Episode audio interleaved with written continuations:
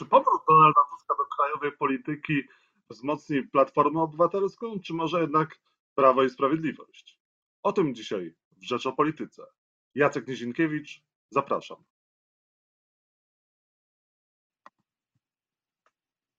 A Państwa i moim gościem jest pan profesor Antoni Dudek, politolog, Uniwersytet Kardynała Stefana Wyszyńskiego. Dzień dobry, panie profesorze. Dzień dobry panu, dzień dobry państwu. Kto czeka na powrót Donalda Tuska?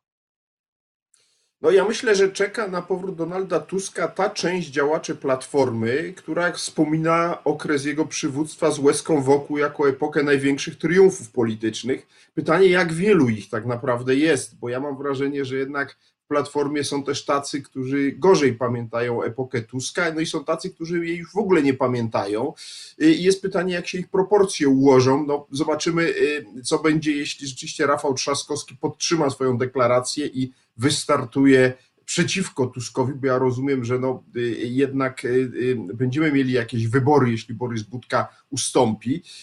A z badań, które były przeprowadzane, to ja widziałem dwukrotnie, dwa odrębne takie badania wśród Polaków, nie, nie wśród członków Platformy, to istotne, ale wśród Polaków, kogo oni widzą bardziej w roli lidera Platformy? I tam mniej więcej Trzaskowski dostawał dwukrotnie większe poparcie od Donalda Tuska, co pokazuje, że no, Trzaskowski ma potencjalnie jako lider Platformy większy potencjał wyborczy od Tuska. No właśnie, jeżeli chodzi o to, że Trzaskowski ma większy potencjał e, jako lider Platformy, czy Trzaskowski dałby radę, będąc prezydentem i zarazem szefem partii? I oczywiście ja nie wiem, będzie to bardzo trudne, natomiast y, no, w moim przekonaniu y, to jest kwestia, y, powiedziałbym, zorganizowania sobie czasu i otoczenia i zaplecza, dlatego że i prezydentura Warszawy, i przywództwo dużej partii opozycyjnej to są oczywiście rzeczy bardzo pochłaniające, ale wszystko jest kwestią zaplecza bardzo w wielu przypadkach ten szef no, jest potrzebny tylko w ostatniej chwili, żeby coś otworzyć czy zamknąć. To się moim zdaniem da zrobić, tylko jest pytanie, czy Trzaskowski ma takie dwa zespoły, bo on by musiał mieć dwa zespoły bardzo sprawnych ludzi. Jeden do zarządzania Warszawą i tu mówiąc szczerze, jako warszawianin nie bardzo to widzę, te efekty jego jakichś sukcesów w zarządzaniu Warszawą. No i drugi taki zespół e, równie sprawny do zarządzania Platformą Obywatelską. Czas pokaże, czy to jest możliwe. E, być może ten argument będzie tym, który przeważy, żeby Trzaskowskiego nie wybierać jednak liderem Platformy. Nie potrafię na to odpowiedzieć. Natomiast nie ma prawnego zakazu dla prezydenta Warszawy, że nie może być e, liderem partii politycznej. Więc z punktu widzenia formalnego jak najbardziej może być jednym i drugim. A czy nie jest teraz tak, że to Jarosław Kaczyński otwiera szampana na myśl o powrocie Donalda Tuska? Nie wie pan, myślę, że nie. Myślę, że Jacek Kurski otwiera, dlatego że Jacek Kurski jako główny autor propagandy rządowej, pisowskiej, no i tak tym Tuskiem walczy przez sześć lat, odkąd przejął tylko kontrolę nad mediami niegdyś publicznymi i teraz będzie miał po prostu okazję jeszcze szerzej się zajmować e, Donaldem Tuskiem, bo to jest bardzo proste. No, nieustannie są przekazywane różne nieciekawe wydarzenia z ośmioletniego okresu rządów Platformy. E, są też pokazywane oczywiście wystąpienia zagraniczne Tuska, furorę absolutną od wielu miesięcy, jako oglądający TVP Info i wiadomości TVP robi słynne przemówienie Donalda Tuska wygłoszone po niemiecku dla Hadeków z okazji ich tam zjazdu i tam jest nieustannie wyrywana jedna fraza für Deutschland. To się średnio pojawia w TVP Info kilkanaście razy dziennie, no to będzie się teraz pojawiało kilkadziesiąt razy. Natomiast jeśli chodzi o prezesa Kaczyńskiego, to tutaj już tym szampanem jest problem. Dlatego, że prezes Kaczyński ma pewien uraz i to widać wyraźnie na punkcie Donalda Tuska. No, wiemy dlaczego. Myślę, że najważniejszym momentem była słynna debata obu polityków w 2007 roku, debata premiera Kaczyńskiego z przewodniczącym Platformy Tuskiem, poprzedzająca wybory parlamentarne w 2007, którą ewidentnie Tusk wygrał i to sam Kaczyński przyznał, oczywiście tłumacząc, że był wtedy chory, że był przeziębiony, no ale fakt, faktem, że ta debata przyczyniła się do klęski PiSu w wyborach e, w 2007 roku, no i później Tusk wielokrotnie jego partia pokonywała PiS. I w tym sensie psychologicznie dla Kaczyńskiego zawsze jest to przekonanie, a nuż ten złowrogi Tusk z tymi słynnymi wilczymi oczami, to cytat znowu z Kaczyńskiego, prawda, znowu znajdzie jakiś nasz słaby punkt, znowu znajdzie jakąś naszą słabość i nas pokona, więc tam myślę, że z tym szampanem to ostrożnie, natomiast z drugiej strony Kaczyński jednak niezależnie tych obciążeń psychologicznych zdaje sobie sprawę, bo to każdy z boku widzi, że Donald Tusk ma ten bagaż ośmiu lat. Oczywiście one nie są tak czarne, jak je propaganda pisowska przedstawia, ale też było tam rzeczywiście wiele e, e, słabości w tym ośmioleciu Platformy i to będzie można wyciągać. E, I z tego punktu widzenia hipoteka Tuska jest znacznie bardziej obciążona niż Trzaskowskiego i to bardzo wyraźnie było widać przed wyborami prezydenckimi ostatnimi. Pamiętamy, że Donald Tusk przez moment rozważał start w wyborach prezydenckich jako kandydat Platformy, po czym zrobiono badania i była ta słynna konferencja prasowa Donalda Tuska, gdzie jasno dał do zrozumienia, że wynik tych badań jest mało obiecujący, to znaczy, że ma tak duży elektorat negatywny, że lepiej jednak w tych wyborach prezydenckich nie startować. Po czym, jak wiemy, panią Kidawę Błońską zastąpił na ostatniej prostej Rafał Trzaskowski, no i omal tych wyborów nie wygrał. Fakt przegrał z Dudą, ale minimalnie. Myślę, że Donald Tusk miałby dużo gorszy wynik. Prawdopodobnie w ogóle nie byłoby go w drugiej turze. I to jest coś, co nie zmieniło się. No Polska się aż tak nie zmieniła od ubiegłorocznych wyborów prezydenckich. Y, więc z tego punktu widzenia nie wiem, jakie są nastroje wewnątrz Platformy. Być może Tusk rzeczywiście tam jest milej widziany niż niż Trzaskowski, tego nie wiem, natomiast wiem, że wśród społeczeństwa, więc potencjalnych wyborców Platformy, to Trzaskowski ma większe poparcie, bo jakby to wynika z badań, ale także z intuicji, którą mam jako politolog, co nie znaczy oczywiście, że Platforma pod przewodem Trzaskowskiego wygra i pokona PiS. Nie, myślę, że nie, tutaj tego nie wiemy, natomiast, natomiast co do PiSu, oni tak, myślę, że oni się ucieszą z tego rozwoju wypadków. Dla nich Trzaskowski byłby trudniejszym orzechem do zgryzienia. Panie profesorze, czyli Platforma z Trzaskowskim na czele ma większe szanse na pokonanie Prawa i Sprawiedliwości niż z Tuskiem? Wie pan, to wszystko zależy też od tego, czy Tusk przy pomocy tych swoich magicznych wpływów byłby się w stanie dogadać z ruchem Hołowni, bo kluczem tak naprawdę dzisiaj rozwoju sytuacji na opozycji jest relacja między Platformą a ruchem Hołowni. Obie te formacje rywalizują e, o podobny elektorat. Ruch Hołowni od wielu miesięcy zaczął wyprzedzać Platformy w sondażach, co zresztą przyczyną upadku Borysa Budki. No i teraz pozostaje pytanie, co ten nowy lider Platformy zrobi. Jest oczywiste, że będzie próbował odzyskać część tych wyborców, y, tylko może to robić na różne sposoby.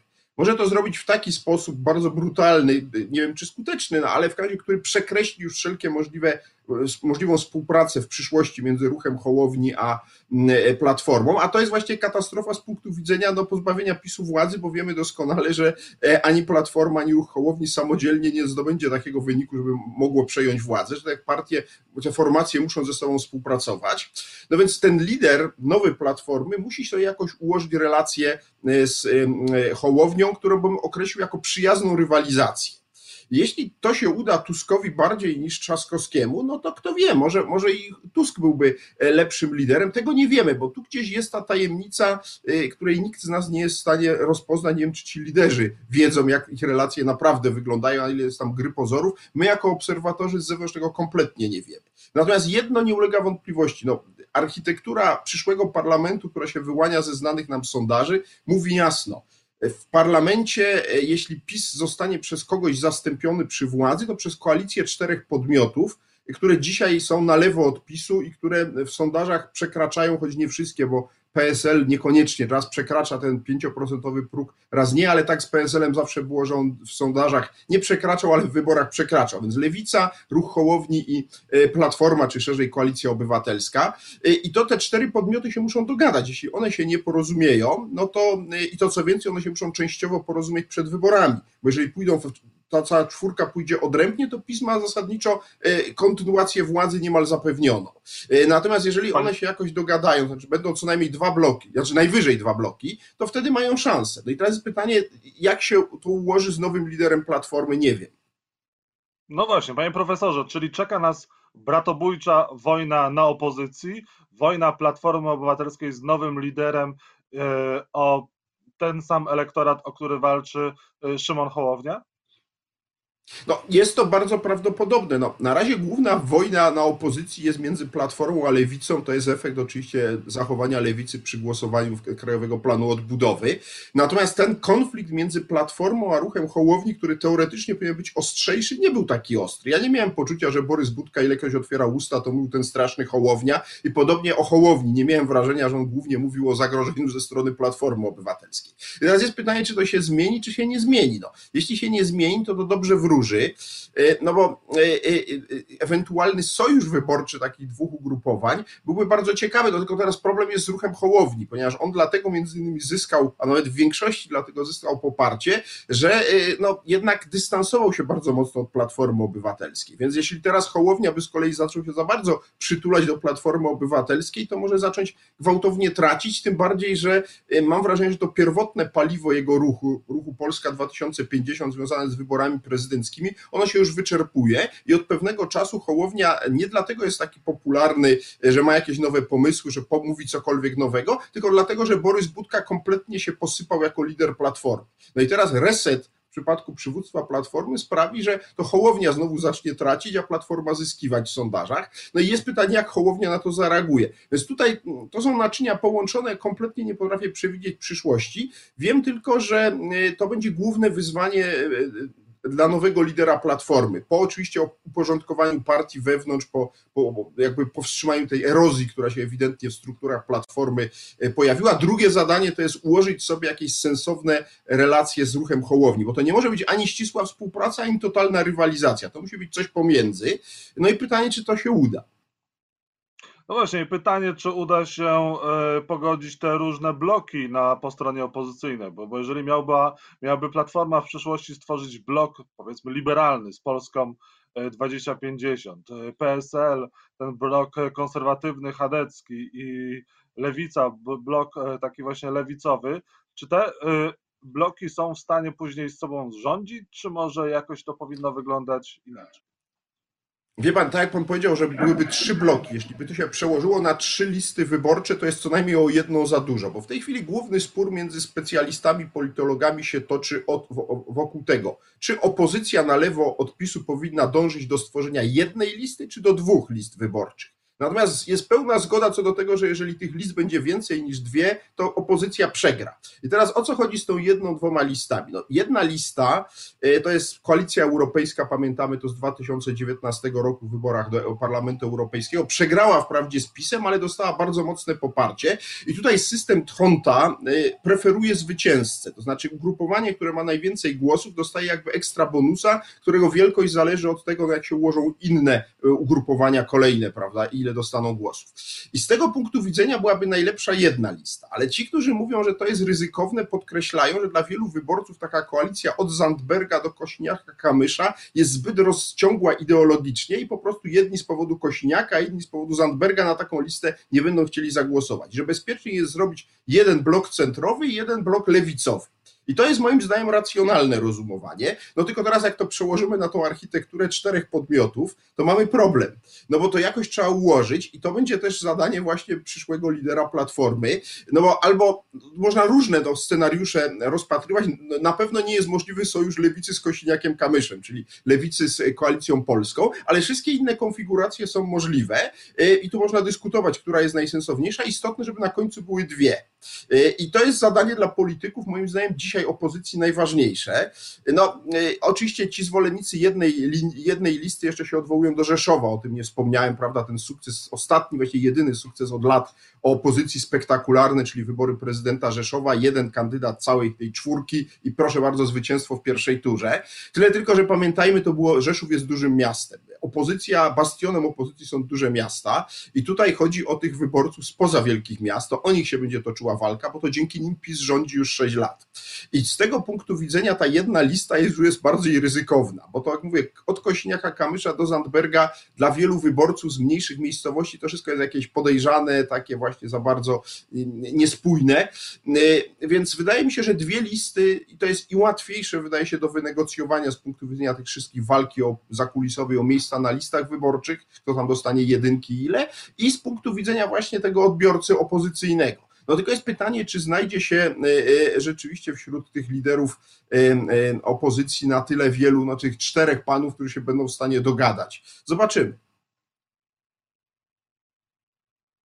Ta mailowa zaszkodzi Prawo i Sprawiedliwości. Nowy prezes, nowe władze w Prawie i Sprawiedliwości mają zostać wybrane. Jarosław Kaczyński nie ma konkurencji, Mateusz Morawiecki prawdopodobnie zostanie wiceprezesem. Wrócił jeden poseł teraz do PiSu. PiS w dalszym ciągu nie ma większości, no a w tle właśnie jest afera mailowa, o której rządzący nie chcą mówić, są wyciszane mikrofony dziennikarzom podczas konferencji, gdy padają pytania właśnie o tą kwestię. Znaczy, moim zdaniem afera mailowa na pewno nieco zaszkodzi PiSowi, ale na pewno nie tak jak niegdyś afera taśmowa zaskoczyła, zaszkodziła Platformie z prostego powodu. Każdy, treść każdego maila można podważać. Zapis dźwiękowy było polityką Platformy znacznie trudniej e, podważać, że myśmy tego nie mówili e, bo jednak to był dźwięk, to był głos e, i no, mówiono raczej, że to były nielegalne podsłuchy, a nie mówiono ja tego nie powiedziałem. E, I to zdemolowało w jakimś zakresie wizerunek platformy. Natomiast maile można łatwo podważyć, to jest sfabrykowane przez rosyjskie służby. No i rzeczywiście, no, mail można sfabrykować znacznie łatwiej niż zapis naszej rozmowy, prawda? Wymianę potencjalną maili między nami można łatwiej sfabrykować i dlatego PiS będzie grał na tym, że cokolwiek wynika z tych maili jest kompletnie niewiarygodny, chociaż ja akurat sądzę, że większość tych maili jest, jest wiarygodna, co najwyżej e, mogły tam być różne ingerencje, no ale tego nie sprawdzimy.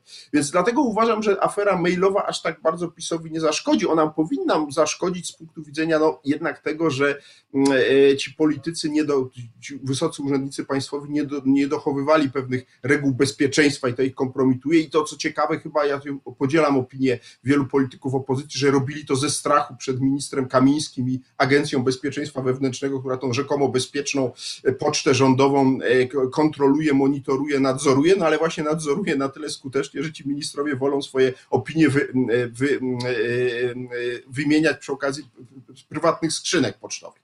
Natomiast generalnie to oczywiście moim zdaniem PiSowi znacząco wyborczo w sondażach nie zaszkodzi. Tu raczej PiS ma inny problem. Mija już ponad miesiąc od ogłoszenia Polskiego Ładu i w sondażach nie drgnęło. To miał być pomysł na odbicie sondażowe, bo PiS, jak wiemy, spadł w czasach pandemii z tego progu 40 plus na poziom 30 plus i to nie jest poziom, który by umożliwiał e, samodzielne rządzenie w następnej kadencji, a to jest też strategiczny cel PiSu. No i teraz jest pytanie, co o tych zmianach, które e, e, przyniesie ten, to, to, to, to, to, to, to jutrzejsze prawda, posiedzenie najwyższych władz Prawa i Sprawiedliwości, czy coś się uda zmienić. No, Ciekawa będzie na pewno dla mnie policzenie frakcji wewnątrz PiSu, dlatego że wybory wiceprezesów PiSu to jest w istocie rzeczy zawsze liczenie frakcji pisowskich, o czym my mamy ograniczoną wiedzę. No a tutaj, jeśli zostaną podane wyniki, ile który z wiceprezesów dostał głosów, to będziemy w stanie powiedzieć, no właśnie, po pierwsze, kto jest dzisiaj e, w czołówce PiSu, prawda, czy Antoni Macierewicz będzie dalej wiceprezesem, czy już nie będzie, a jeśli będzie, to ile dostanie głosów. No i oczywiście to, co najciekawsze, to co pan wspomniał, premier Morawiecki najpewniej zostanie wiceprezesem PiSu. Kiedyś nawet mówiono, że będzie pierwszym wiceprezesem, ale później zapadła cisza o ustanowieniu takiego, takiej funkcji, bo tych wiceprezesów jest kilku. No pytanie właśnie, ilu ich będzie tym razem? No i ile oni dostaną głosu, bo to nam pokaże, prawda, poparcie dla pani Szydło i dla pana Brudzińskiego i dla jeszcze innych e, czołowych działaczy PiSu, którzy są nieustannie wymieniani w kontekście, e, moim zdaniem, przedwcześnie e, dyskusji o to, kto mógłby być następcą Jarosława Kaczyńskiego. Wprawdzie Kaczyński twierdzi, wakacji, że się da wybrać. Wakacji w tym roku nie będzie. Panie profesorze, musimy nie będzie. Na te wszystkie pytania jeszcze Jasne. odpowiemy sobie nie raz będzie się działo. Tymczasem moim Dziękuję, pozdrawiam. był profesor Antoni Dudek. Dziękuję, do zobaczenia wkrótce.